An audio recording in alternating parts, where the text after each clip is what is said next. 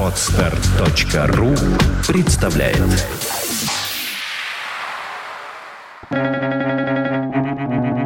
Свободное радио Компьюлента. Обаяние – непринужденность чувств, так же как грация – непринужденность движений. Андре Маруа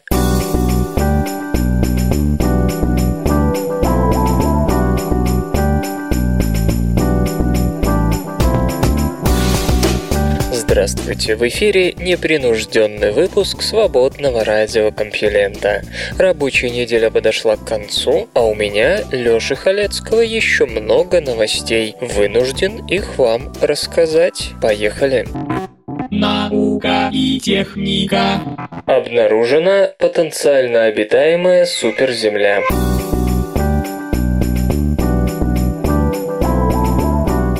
В обитаемой зоне красного карлика GJ667c, находящегося в созвездии Скорпиона и отстоящего от нас на 22 световых года, обнаружена планета GJ667cc, вероятно, твердая суперземля. На сегодня это один из лучших кандидатов на пригодность для жизни. Масса планеты в 4,5 раза превосходит земную. Ее год продолжается всего 28 наших дней. Красный карлик относительно тусклый, поэтому планета получает чуть меньше света от своей звезды, чем мы от Солнца.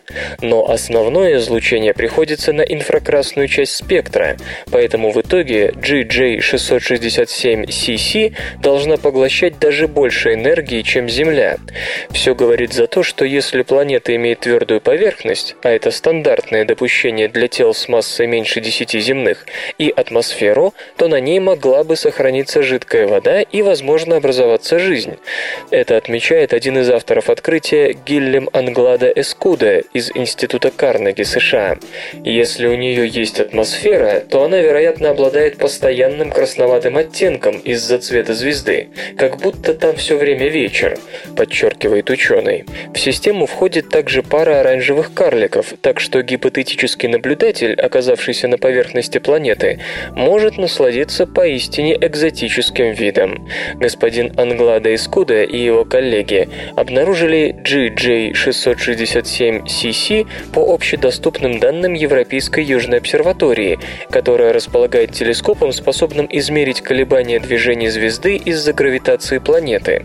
Открытие несколько неожиданное, ибо некоторые модели формирования планет утверждают, что бедные металлом звезды, такие как GJ667c, не могут иметь планет земной группы.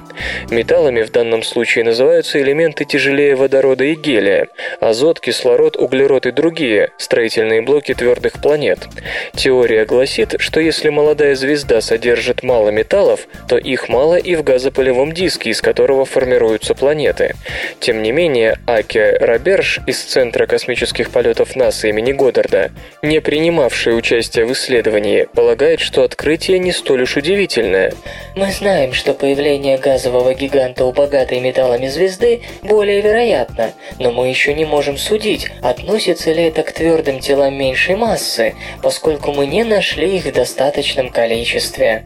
С другой стороны, в окрестностях бедных металлами звезд удавалось обнаружить астероиды и кометы, так что, по-видимому, количество металлов не играет значащей роли при образовании твердых объектов на орбите звезды. Просто в том случае, если металлов сравнительно мало, выше вероятность появления появление небольших планет вместо газовых гигантов. Теперь господин Англада Искуде, работающий сейчас в Геттингенском университете Германия, хотел бы подтвердить, что GJ667cc действительно является потенциально обитаемой суперземлей. Это потребует транзитных наблюдений, то есть измерений яркости звезды в момент прохождения планеты между светилом и Землей. В результате астрономы смогут определить плотность планеты и, следовательно, ее состав состав, а также, возможно, ее атмосферные характеристики. Увы, с нашей точки зрения, шанс на то, что мы увидим такой транзит, составляет всего 1%. Объявлено об открытии двух новых спутников Юпитера.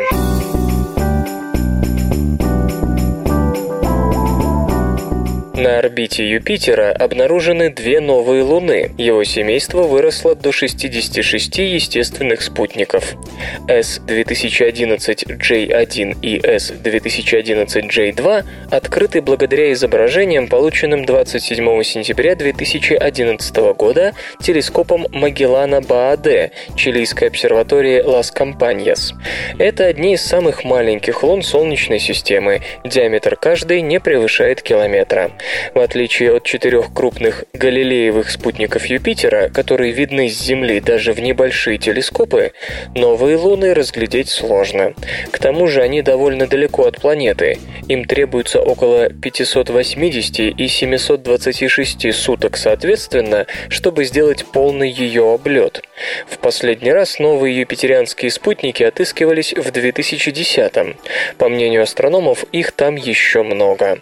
Это часть внешнего ретроградного роя объектов вокруг Юпитера, отмечает соавтор открытия Скотт Шепард из Института Карнеги, США. Эти тела вертятся вокруг планеты в направлении обратном ее осевому вращению. Известно 52 таких спутника, и все они сравнительно малы. Общая численность роя оценивается в 100 объектов.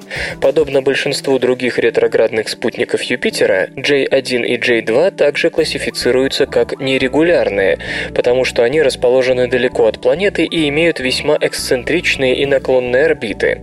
В связи с этим логично предположить, что это фрагменты астероидов или комет, которые были захвачены гравитацией Юпитера в незапамятные времена. Более удобные названия лунам дадут через некоторое время. По сложившейся традиции спутники Юпитера получают имена возлюбленных или детей верховного римского бога Юпитера или его греческого коллеги Зевса. Рассчитаны теоретические соотношения массы и радиуса для экзопланет разного строения.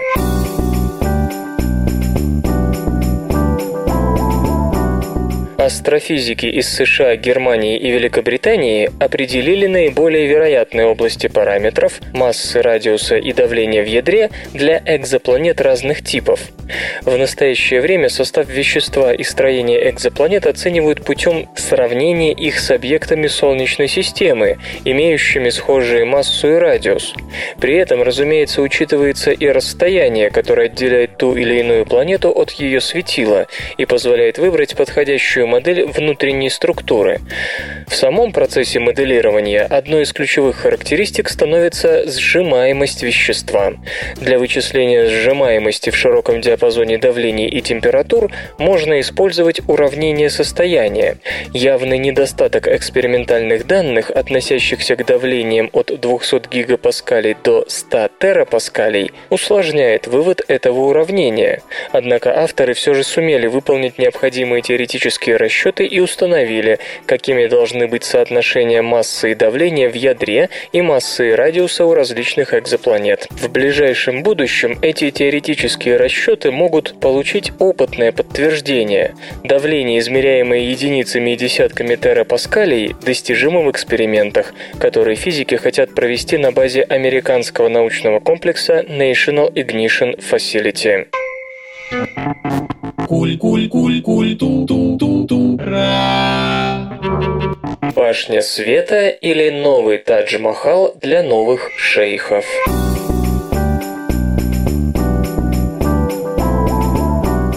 Архитектурная студия Томаса Пушера предложила организации исламского сотрудничества проект «Сад и башня», выглядящий театральной декорацией, но вместе с тем являющийся образцом энергосберегающего дизайна, если, конечно, верить его авторам. Свое детище архитекторы скромно называют глобальным знаком, исполненным света. Огромная 160-метровая башня, центральный элемент концепции, обтянута специальной тканью, которая не только будет избирательно пропускать лишь необходимое количество солнечных лучей днем, но и испускать излишек света ночью. Если первое трактуется как экологически дружелюбный метод освещения зданий, то второе скорее предназначено для привнесения элемента театральности в архитектурную композицию. Впрочем, холл, находящийся в центре здания, будет освещаться не чудо-тканью, а солнечным колодцем, который известен со времен Минотавра и его лабиринта. В полдень, когда солнце солнце заглянет прямо в холл, зрелище, наверное, будет особенно впечатляющим. По словам архитекторов, методы, которые предотвратят перегрев здания, позволят на 50% снизить расход энергии на кондиционирование. Кроме прочего, тканная оболочка будет пропускать свет лишь с северной стороны башни, больше всего в утренние часы и меньше в полдень. Само здание предлагается выполнить из железобетона, который обеспечит высокую тепловую инерцию, столь малую у современных стеклянных небоскребов. Оптимизирована и форма окон. Они будут затеняться тканевой лентой, поднимающейся по спирали вокруг сооружения.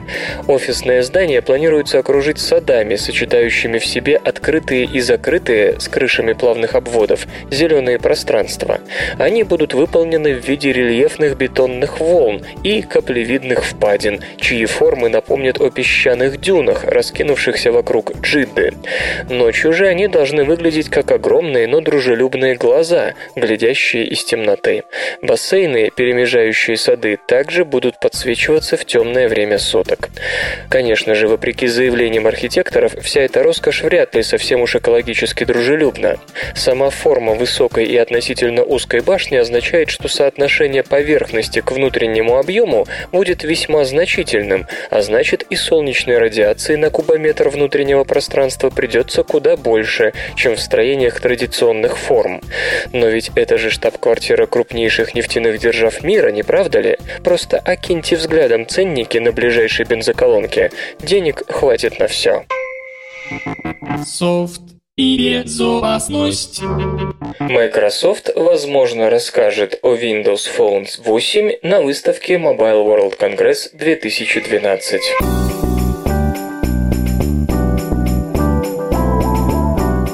В распоряжении веб-источников оказалась информация об операционной системе Windows Phone 8, кодовое имя Apollo, для мобильных устройств, разработкой которой занимается корпорация Microsoft. Сведения якобы исходят от вице-президента подразделения Microsoft Windows Phone Джо Бельфиоре, хотя официального подтверждения этому нет. Отмечается, что многие компоненты новой мобильной операционной системы будут позаимствованы у платформы для персональных компьютеров Windows 8, с которой будет обеспечена тесная интеграция. В Windows Phone 8 появится технология шифрования BitLocker, поддержка процессоров с двумя и четырьмя ядрами, средств NFC и сменных флеш-карт microSD. Мобильная операционная система сможет работать как минимум с четырьмя различными разрешениями дисплея. Microsoft, как сообщается, улучшит инструменты работы с камерой и добавит новые средства мониторинга потребляемого трафика. Упоминается интеграция с системой интернет-телефонии Skype. По другим данным, появится усовершенствованное клиентское приложение для этой сети. Не исключено, что Microsoft раскроет детали о новой программной платформе для смартфонов на выставке Mobile World Congress 2012. Эти забавные ученые.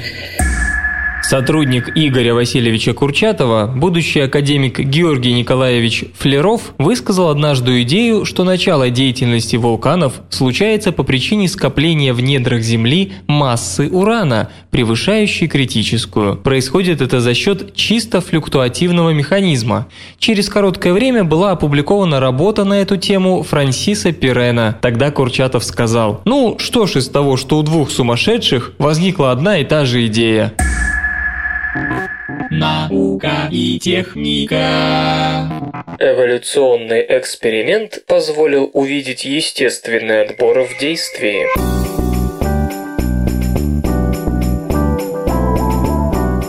Ученые сумели поставить эксперимент, в котором столкнули две мощные эволюционные силы – естественный отбор и эффект основателя. Когда животные или растения расселяются по новым территориям, часть особей уходит из родной популяции и основывает собственную. Понятно, что первопроходцы не могут взять с собой все генетическое разнообразие исходной популяции. Они несут только те гены, которые есть у них. Поэтому новая маленькая популяция популяция должна пережить объединение генофонда. Изменчивость в ней падает, и все особи стремятся к каким-то одним параметрам, заданным основателями. Этот эволюционно-генетический эффект так и называется – эффект основателя. Ему противостоит естественный отбор. Чтобы выжить в новых условиях, популяция должна действовать методом проб и ошибок, то есть у нее под рукой должно быть много вариантов, из которых какой-нибудь да. То есть генетическое разнообразие должно быть большим. Естественно, никто в явном виде этого не наблюдал. Ученые обнаруживали новые популяции каких-то видов, отличающиеся друг от друга, и начинали теоретизировать, является нынешний облик животным следствием естественного отбора или же следствием случайного эффекта основателя. Исследователи из Университета Род-Айленда решили определить взаимовлияние этих факторов, основываясь на эволюционном эксперименте. Они поселили несколько пар ящериц-анолисов на ряде островов Багамского архипелага, где до сих пор этих ящериц не было. Условия благоприятствовали экспериментаторам. Исходная популяция жила в лесистой местности, тогда как на других островах поблизости от экспериментального те же ящерицы обитали на более открытых кустарниковых пространствах. У лесных ящериц более длинные задние ноги, с помощью которых они лучше пролезают сквозь тонкие ветви и листья. У кустарниковых анолисов задние ноги короче, им удобно балансировать, путешествуя по толстым открытым стволам и камням. Ящериц расселили в 2005 и уже через год ученые увидели явные признаки эффекта основателя. Генетическое разнообразие ящериц на каждом из семи заселенных островов резко упало, и все популяции демонстрировали заметный разброс в длине задних ног. Эффект основателя не обращает внимания на условия среды. Преимущество получил тот вариант признака, который по чистой случайности оказался у первых колонизаторов. Поэтому все популяции стали отличаться как друг от друга, так и от материнской популяции. Следующие несколько лет прошли под знаком естественного отбора, который заставил ящериц укоротить задние конечности. Животные начали приспосабливаться к условиям среды. Однако следы первоначального эффекта основателя сохранялись. Те из ящериц, у которых после расселения оказались самые длинные ноги, оставались в этом смысле чемпионами и далее, хотя длина задних конечностей и уменьшалась. Итак, уникальный в своем роде эксперимент позволил увидеть взаимовлияние двух важных эволюционных факторов, хотя нельзя не признать, что с условиями его проведения авторам во многом просто повезло. Ну и в качестве побочного результата исследователи отмечают то, насколько хорошо прижились расселенные ящерицы. За первые два года на чужбине популяции анолисов выросли в 13 раз. Острова, использовавшиеся для эксперимента, испытали удар мощного урагана, после которого оттуда исчезли многие виды, в том числе и анолисы. Возможно, результаты исследования пригодятся в расселении в естественную среду редких и исчезающих видов, которых разводят в неволе. Как найти бактерию в стоге сена, даже если ее там нет?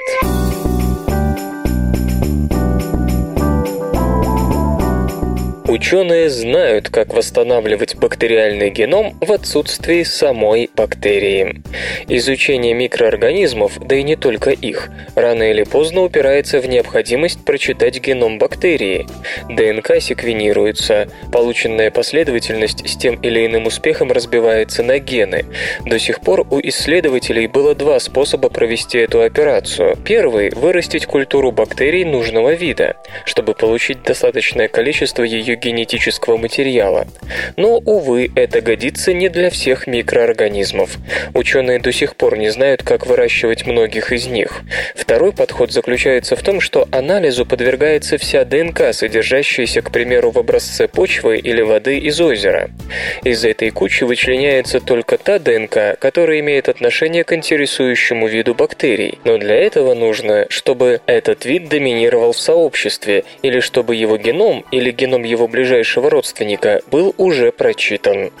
Исследователи из Вашингтонского университета США создали метод, который позволяет взять неизвестную смесь ДНК и распределить ее по видам. Все куски генома, обнаруженные в образце, соединяются в один огромный метагеном.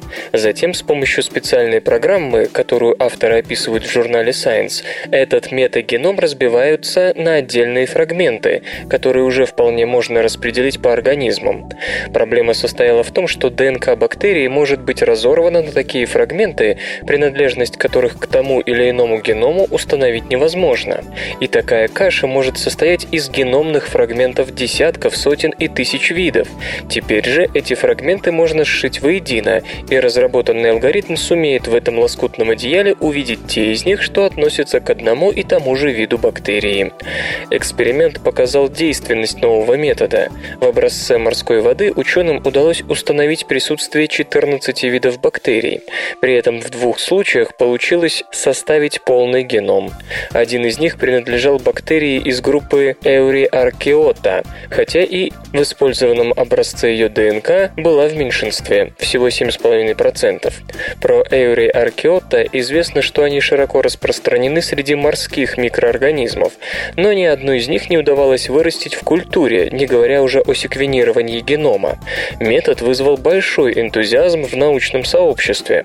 Во-первых, таким образом можно изучить микроорганизмы, которые до сих пор не давались в руки исследователям. Вырезайте из полученного генома отдельные гены и исследуйте их функции. Во-вторых, это может совершить революцию в представлениях о микробной экологии Мирового океана, да и не только океана.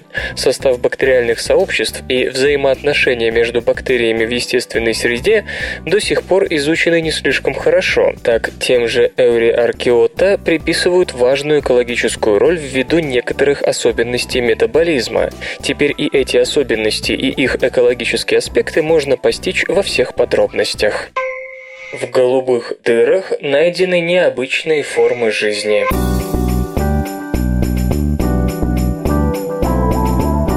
На дне впадин в окрестностях Багамских островов, кои принято называть голубыми дырами, обнаружена богатая микробная жизнь. Многие из этих организмов неизвестны науке. По-видимому, они питаются соединениями серы, которые токсичны для большинства других форм жизни. Это известие должно обрадовать тех, кто мечтает о жизни, скрывающейся в темнейших океанах под ледяной коркой спутника Юпитера Европы и спутника Сатурна Энцелада. Голубые дыры дыры сформировались на суше и только потом заполнились водой. Самая глубокая из них – дыра Дина на Багамских островах – 202 метра. Большинство примерно в половину мельче. Во времена последних ледниковых периодов уровень моря порой опускался на 122 метра ниже сегодняшнего. Дожди пробивали пещеры в прибрежных известняковых скалах. Многие из них рухнули и наполнились соленой водой. В их темных глубинах мало кислорода и почти не нет света. Над голубой дырой временами образуется шапка из менее плотной пресной воды, которая практически не смешивается с соленой. Все это означает, что голубые дыры существуют почти изолированно от основных источников пищи и всего остального разнообразия морской жизни. Несмотря на это, в негостеприимной глубине найдена богатая экосистема, в том числе креветки, водные клещи, рачки и другое. Морской биолог Том Илев из Техасского университета университета A&M потратил 30 лет на ныряние в поисках ответа на вопрос, чем же питаются эти животные. Оказалось, что в основании пищевой цепи находятся микроорганизмы. Вместе с аспирантом Бреттом Гонсалесом он измерил температуру, соленость, кислотность, а также уровень кислорода и сероводорода в трех впадинах. Кроме того, они подняли с глубин и изучили в лаборатории образцы бактериальных матов. В одной из глубоких дыр он покрывал покрывал все стены и был толщиной в 2,5 см, то есть можно было отковырнуть пальцем. Генетический анализ, проведенный Джен Макалади из Университета штата Пенсильвания, показал, что наряду с неизвестными науке видами там живут и более привычные микроорганизмы, несмотря на отсутствие света и необходимость питаться сероводородом. Большинство бактерий обитают у галоклина, относительно тонкого слоя, где смешиваются пресная и соленая вода. По словам астробиолога Кевина Хенда, зам руководителя НАСА по исследованию Солнечной системы, не принимавшего участия в данной работе, подобные условия можно найти под поверхностью Европы, в тех местах, где на трещины во льду попадает богатый серый материал извержения вулканов другого спутника Юпитера – Ио. Железо и, и, и, и, гаджеты. Intel начала пробные поставки процессоров для микросерверов.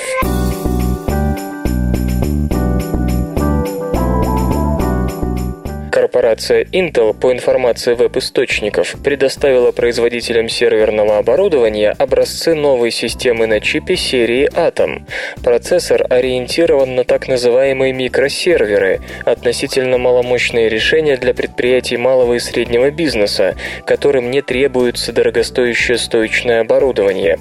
По оценкам, в течение четырех лет микросерверы займут до 10% серверного рынка, что в денежном выражении составит от 6 до 9 миллиардов долларов. Сообщается, что процессор выполнен на архитектуре Cedar View, платформа Cedar Trail, предусматривающей 32-нанометровый производственный процесс. Тактовая частота изделия не уточняется, но известно, что оно имеет два вычислительных ядра и поддерживает технологию Hyperthreading, благодаря которой может одновременно обрабатывать 4 потока инструкций. Максимальное значение рассеиваемой тепловой энергии, как отмечается, не превышает 10 Вт. Упоминается поддержка 64-битных расширений, средств виртуализации, коррекции ошибок и интерфейса PCI Express. Сроки массового производства процессоров не называются. Музычный перапынок.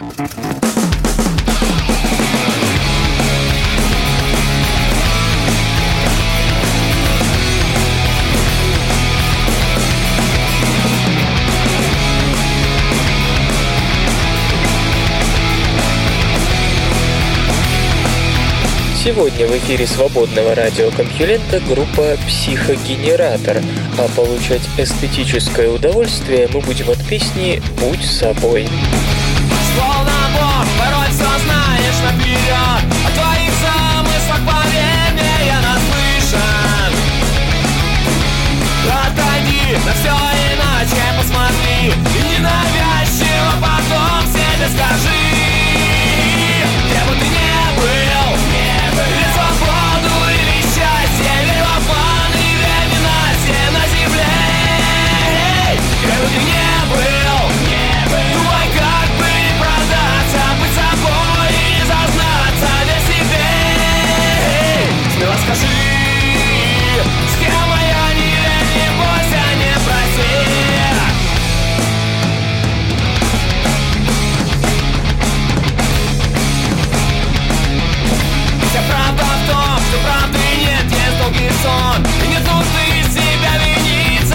за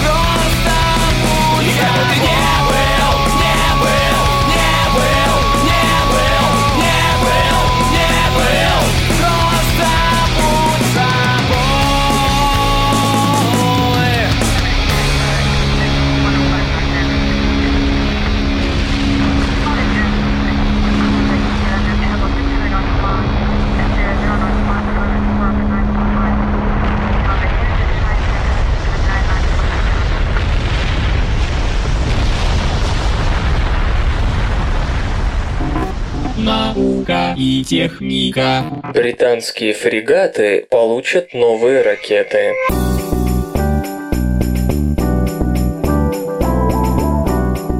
Министерство обороны Великобритании 30 января объявило о завершении работ над ракетным комплексом ближнего действия Sea Scepter, который обошелся казне в 483 миллиона фунтов стерлингов.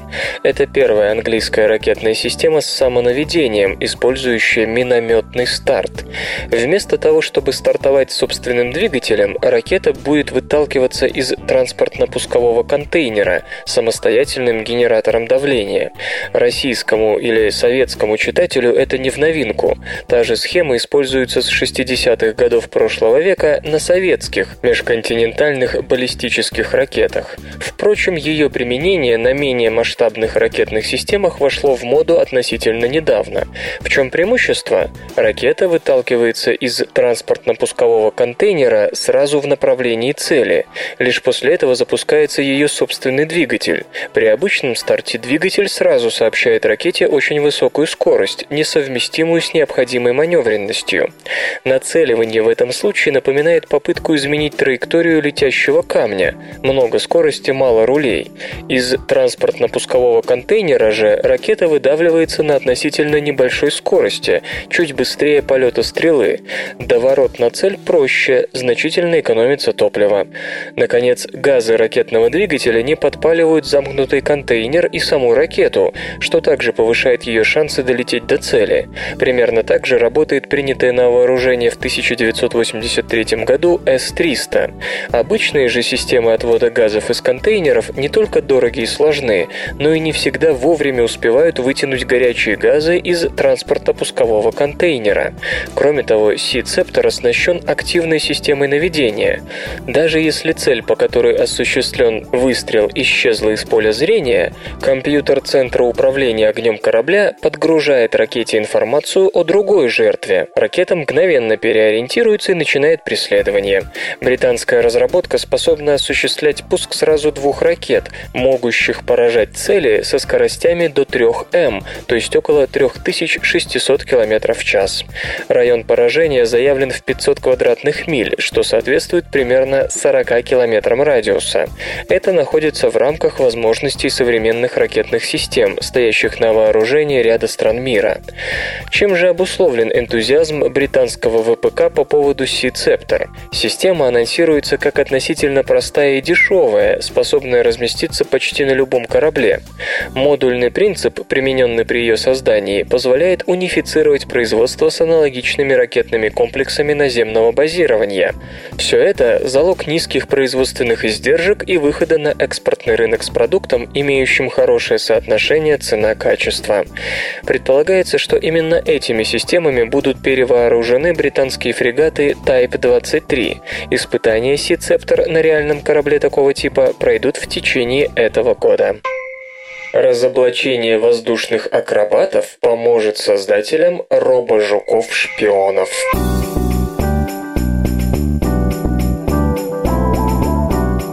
Робототехника, не чуждая бионике, не перестает удивлять. К летучим робомышам, быть может, вскоре добавятся летающие роботы размером с насекомое. Давно известный парадокс. Соотношение тяги и массы тела насекомых значительно хуже, чем у самолета Можайского. Попросту говоря, любой авиационный вуз отправит дипломный проект на доработку, если в нем представлена конструкция обычного шмеля. По законам классической аэродинамики он никогда не оторвется от земли. Опыты же биологов, напротив, показывают, что если к насекомому подвесить вес больше его собственного, он все равно полетит. Так можно ли создать эффективно летающего робо-жука на основе наших нынешних знаний? Исследователи из университета Джонса Хопкинса пробуют разобраться в том, что делает насекомых такими хорошими летунами, а аэродинамику столь слепой к секретам успеха этих простых существ. Начали с бабочки. Вокруг замкнутого аквариума были установлены три цифровые камеры, снимающие полет удивительных созданий со скоростью 3000 кадров в секунду со всех разных направлений. Почему бабочки?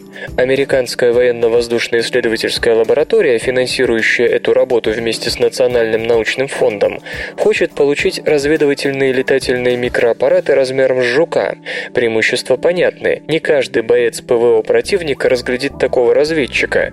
Да и сбить объект, перепархивающий с цветка на цветок, будет сложно. Иными словами, от бабочек нужна их сверхманевренность, способность укрываться от противника даже в высокой траве, за углом городского здания, где угодно.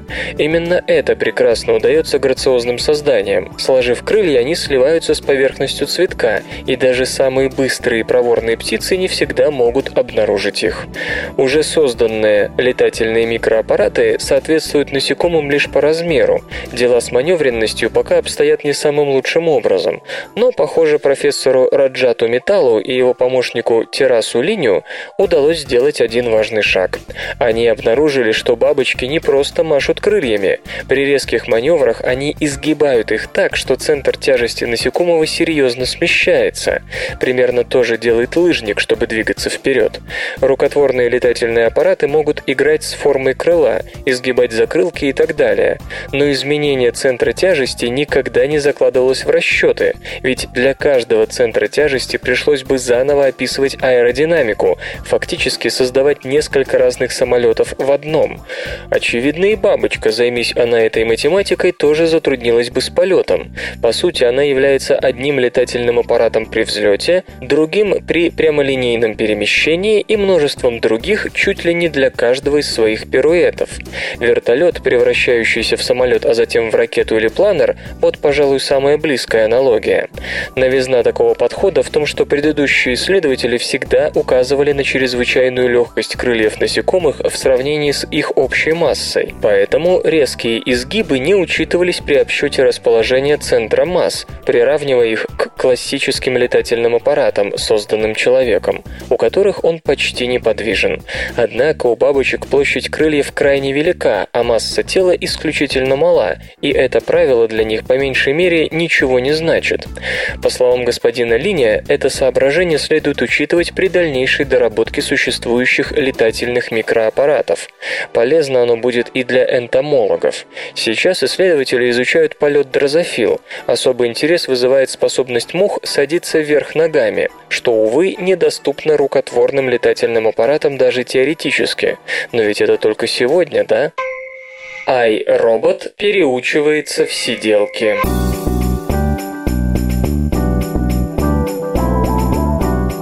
Компания iRobot Corporation анонсировала вчера, 2 февраля, 6-миллионные инвестиции в занимающиеся телемедициной предприятие InTouch Health, продукция которого представлена в 80 больницах по всему миру.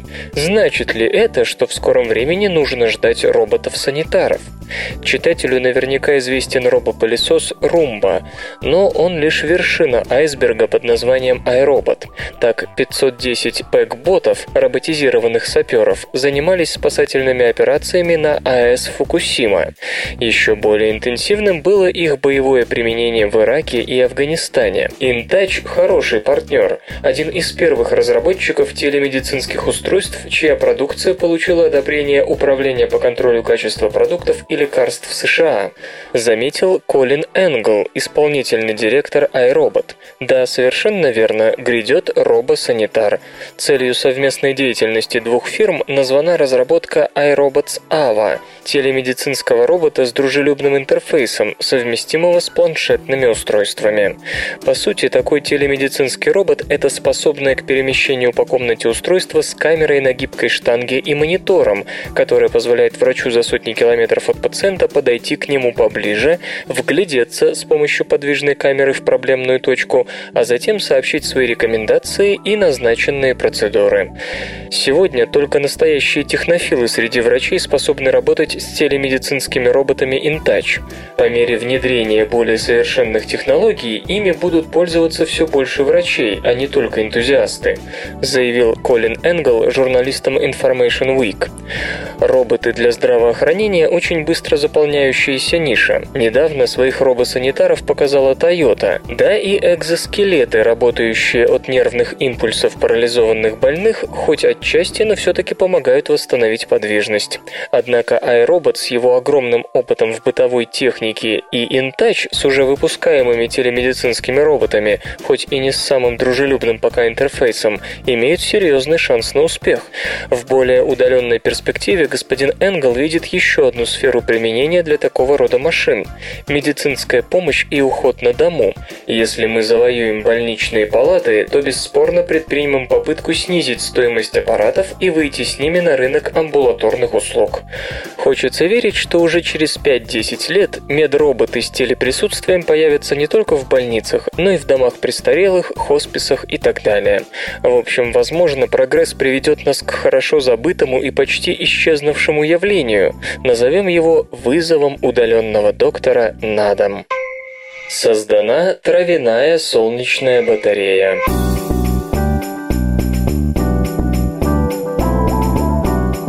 Исследователи из Массачусетского технологического института Андреас Мершин с коллегами разработали панель солнечной батареи из сельскохозяйственных отходов, таких как срезанная трава и опавшие листья.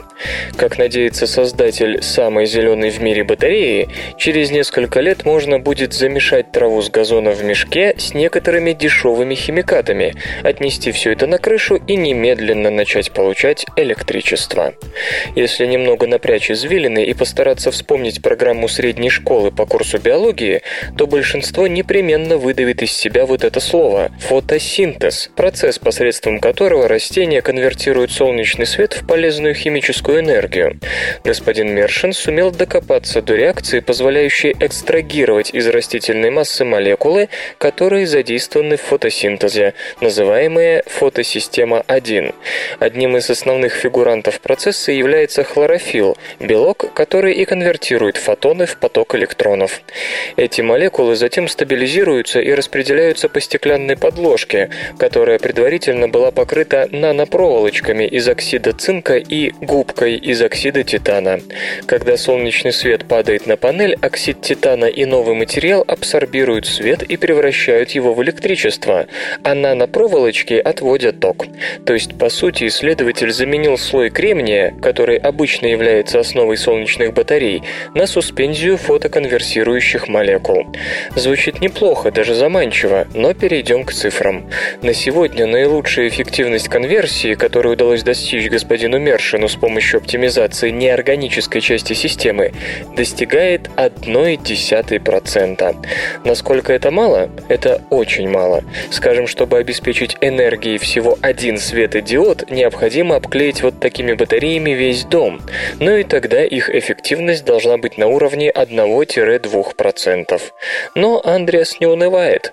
Он надеется, что ученые всего мира заинтересуются его идеей и помогут усовершенствовать прототип. И да, наконец-то стрижка газона перестанет быть таким бестолковым занятием. Биз-биз-бизнес. Что за бизнес у Фейсбука?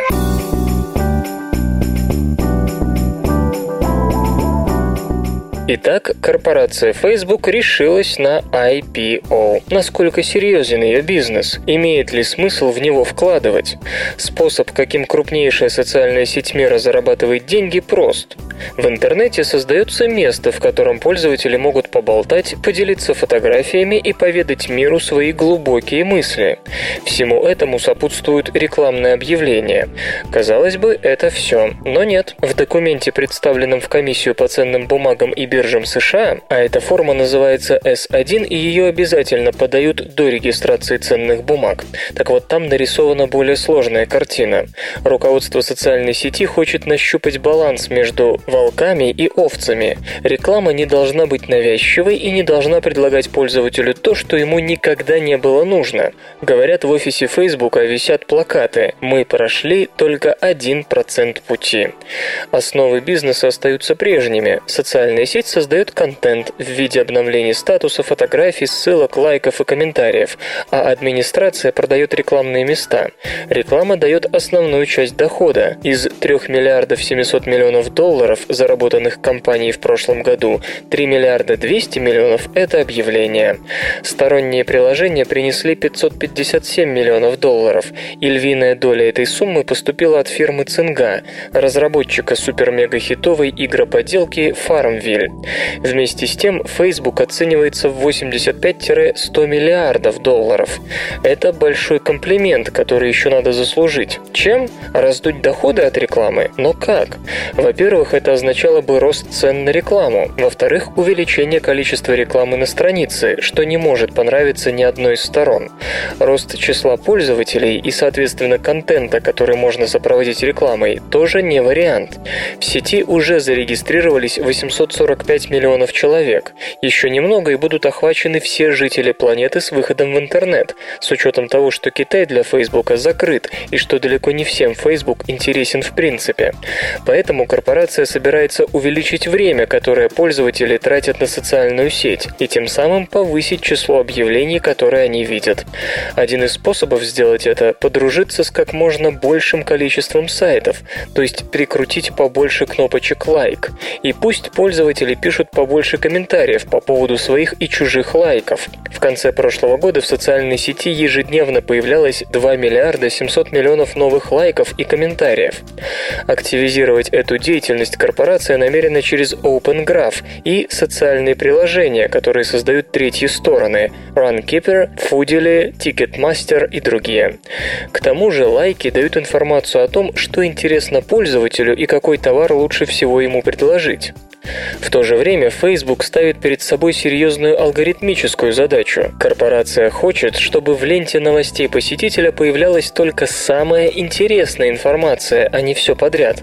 Если получится это сделать, Facebook получит серьезнейшее преимущество перед конкурентами – Твиттером, Google+, и другими. Уже сейчас администрация утверждает, что вы видите далеко не все из того, чем занимаются ваши друзья, только самое интересное. Надо только усовершенствовать этот механизм, а также подготовиться к тому, что объем контента, нуждающегося в сортировке за считанные миллисекунды, будет лишь увеличиваться. Только представьте себе, учесть интересы каждого из 845 миллионов пользователей. Пока корпорация считает, что успешно справляется с таргетингом. В документе отмечается, что рекламная кампания, направленная на людей в возрасте от 25 до 49 лет, прошла с 95% точностью, тогда как средний показатель подобных мероприятий 72%. Яндекс займется продвижением Skype в России.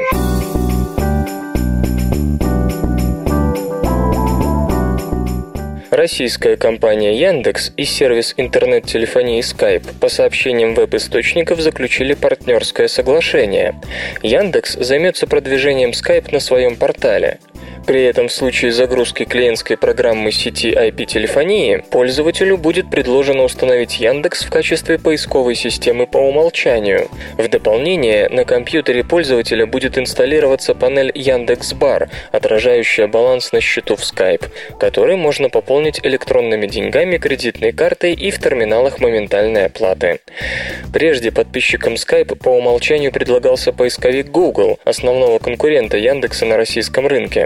По оценкам, доли компаний в поисковом сегменте Рунета в январе составляли 25,9% и 59,6% соответственно. Рекламных вопросов партнерское соглашение между Skype и Яндекс не затрагивает. Факты и фактики. Знаете ли вы, что обследование 68 тысяч женщин, проведенное в штате Огайо, показало, что те из них, кто спит менее 5 часов в сутки, набирают вес быстрее, чем спящие по 7 часов? Ученые полагают, что дело тут в снижении метаболизма во время сна, от чего днем меньше хочется есть. То есть старая присказка о том, что 2 часа сна заменяют обед, в принципе верна. Наука и техника. Склонность к наркозависимости передается по наследству.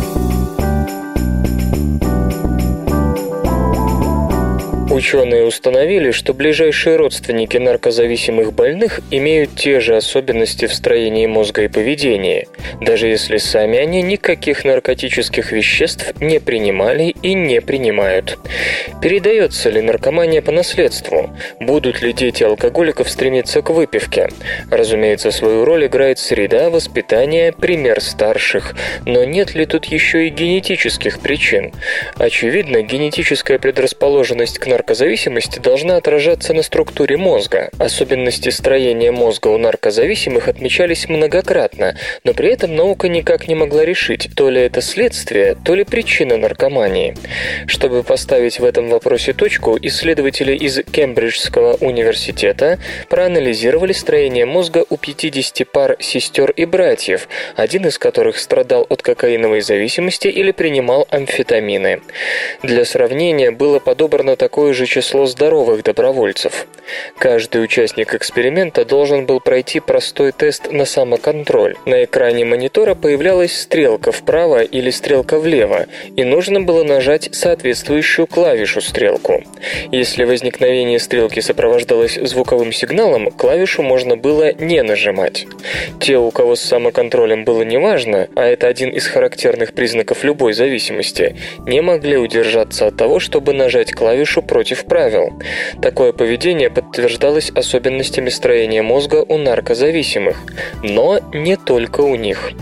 Как пишут исследователи, братья и сестры людей с зависимостью, сами не употребляющие никаких веществ, имели те же особенности в строении мозга, и у них также плохо получалось контролировать себя. Нейроанатомические нюансы проявлялись прежде всего в нервных путях, связывающих центры мотивации, удовольствия и самоконтроля. У наркозависимых и их родственников была увеличена скорлупа, подразделение базальных ядер, отвечающее за формирование привычек. Также исследователи отметили увеличенные средние височные доли коры, вовлеченные в процессы обучения и формирования памяти. Иными словами, какие-то анатомические и физиологические особенности, определяющие склонность к наркозависимости, могут передаваться по наследству, хотя у братьев и сестер наркобольных не было пристрастия к разного рода веществам. Зато у них были те же особенности в поведении и строении мозга, отличавшие их от абсолютно здоровых людей без наркозависимой родни. Из этого вовсе не следует неизбежность наркомании для всякого, у кого в семье были подобные прецеденты. В конце концов, этим самым братьям и сестрам удалось уклониться от такого рода привычек, которые захватили их родственников. Любой генетический сценарий корректируется в зависимости от требований среды, и при должном внимании можно предотвратить развитие наркозависимости, несмотря на генетические предпосылки. Найдены кольцевые РНК.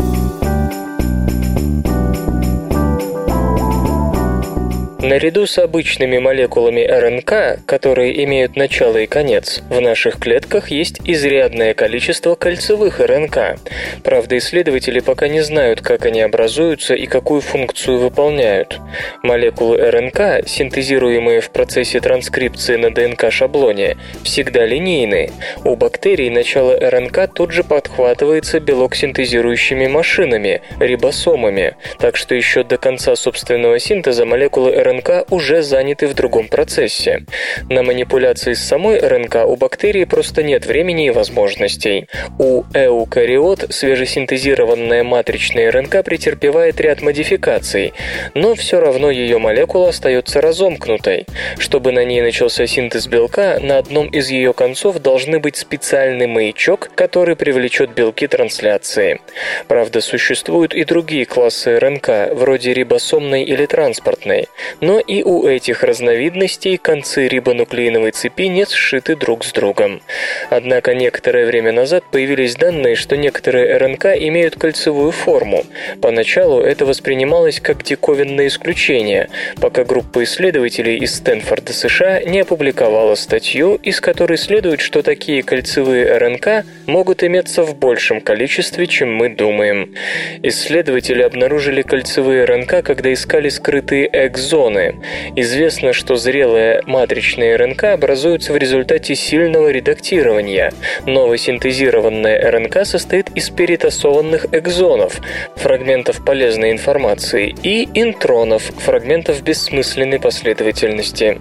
Конечная мРНК, с которой может синтезироваться белок, образуется в результате сшивания экзонов в одну непрерывную последовательность. Этот процесс называется сплайсингом. Однако интроны порой могут приобретать смысл и становиться экзонами. В экзоны могут также превращаться какие-то совсем посторонние последовательности. Считается, что именно это происходит при злокачественном перерождении клетки. Но когда исследователи принялись искать случаи такого превращения, они обнаружили, что некоторые из таких экзонов могут существовать только в форме кольцевых молекул РНК. То есть процесс их сшивания приводит к кольцеванию зрелой молекулы. Чтобы подтвердить свое предположение, ученые обработали выделенную из клеток РНК ферментом, расщепляющим только линейные молекулы. Оставшиеся нерасщепленными РНК совпали с предсказанными кольцевыми. Таких матричных РНК-колец оказалось много, и они обнаружились не только в раковых, но и в обычных здоровых клетках. Скептики отмечают важность полученных результатов, но при этом добавляют, что ничего не известно о функциональности таких матричных РНК, ведь не исключено, что это попросту молекулярный мусор. В конце концов, в эксперименте мог плохо сработать фермент, режущий линейные РНК, и оставшиеся из-за его недоработки линейные РНК могли быть приняты за кольцевые. Авторы отвечают так. Будь это бессмысленные побочные продукты, они оставались бы в ядре клетки и быстро расщеплялись, а не проходили в цитоплазму, где их нашли. Так или иначе, исследователям предстоит большая работа по подтверждению и перепроверке полученных данных. Уж очень серьезные изменения могут постичь представление о том, как функционируют наши молекулярные машины. Черничное вино полезнее виноградных напитков.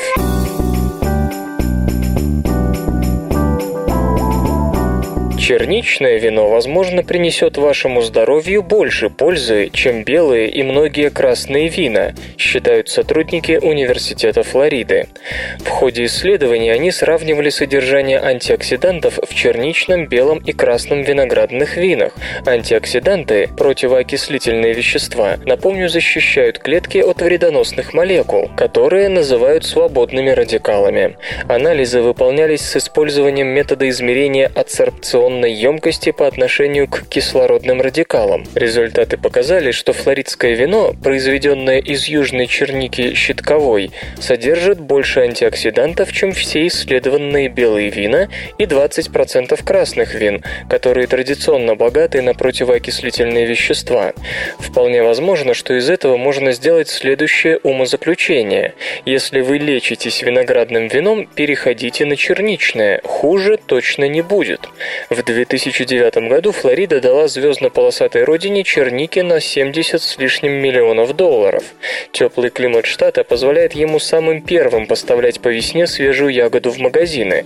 На изготовление вина идет обычно черника с дефектами или позднеспелая.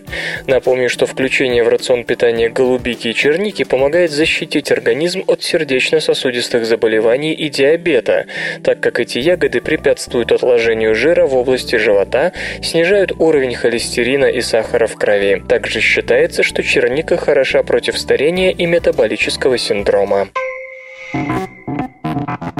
Свободное радио Компьюлента.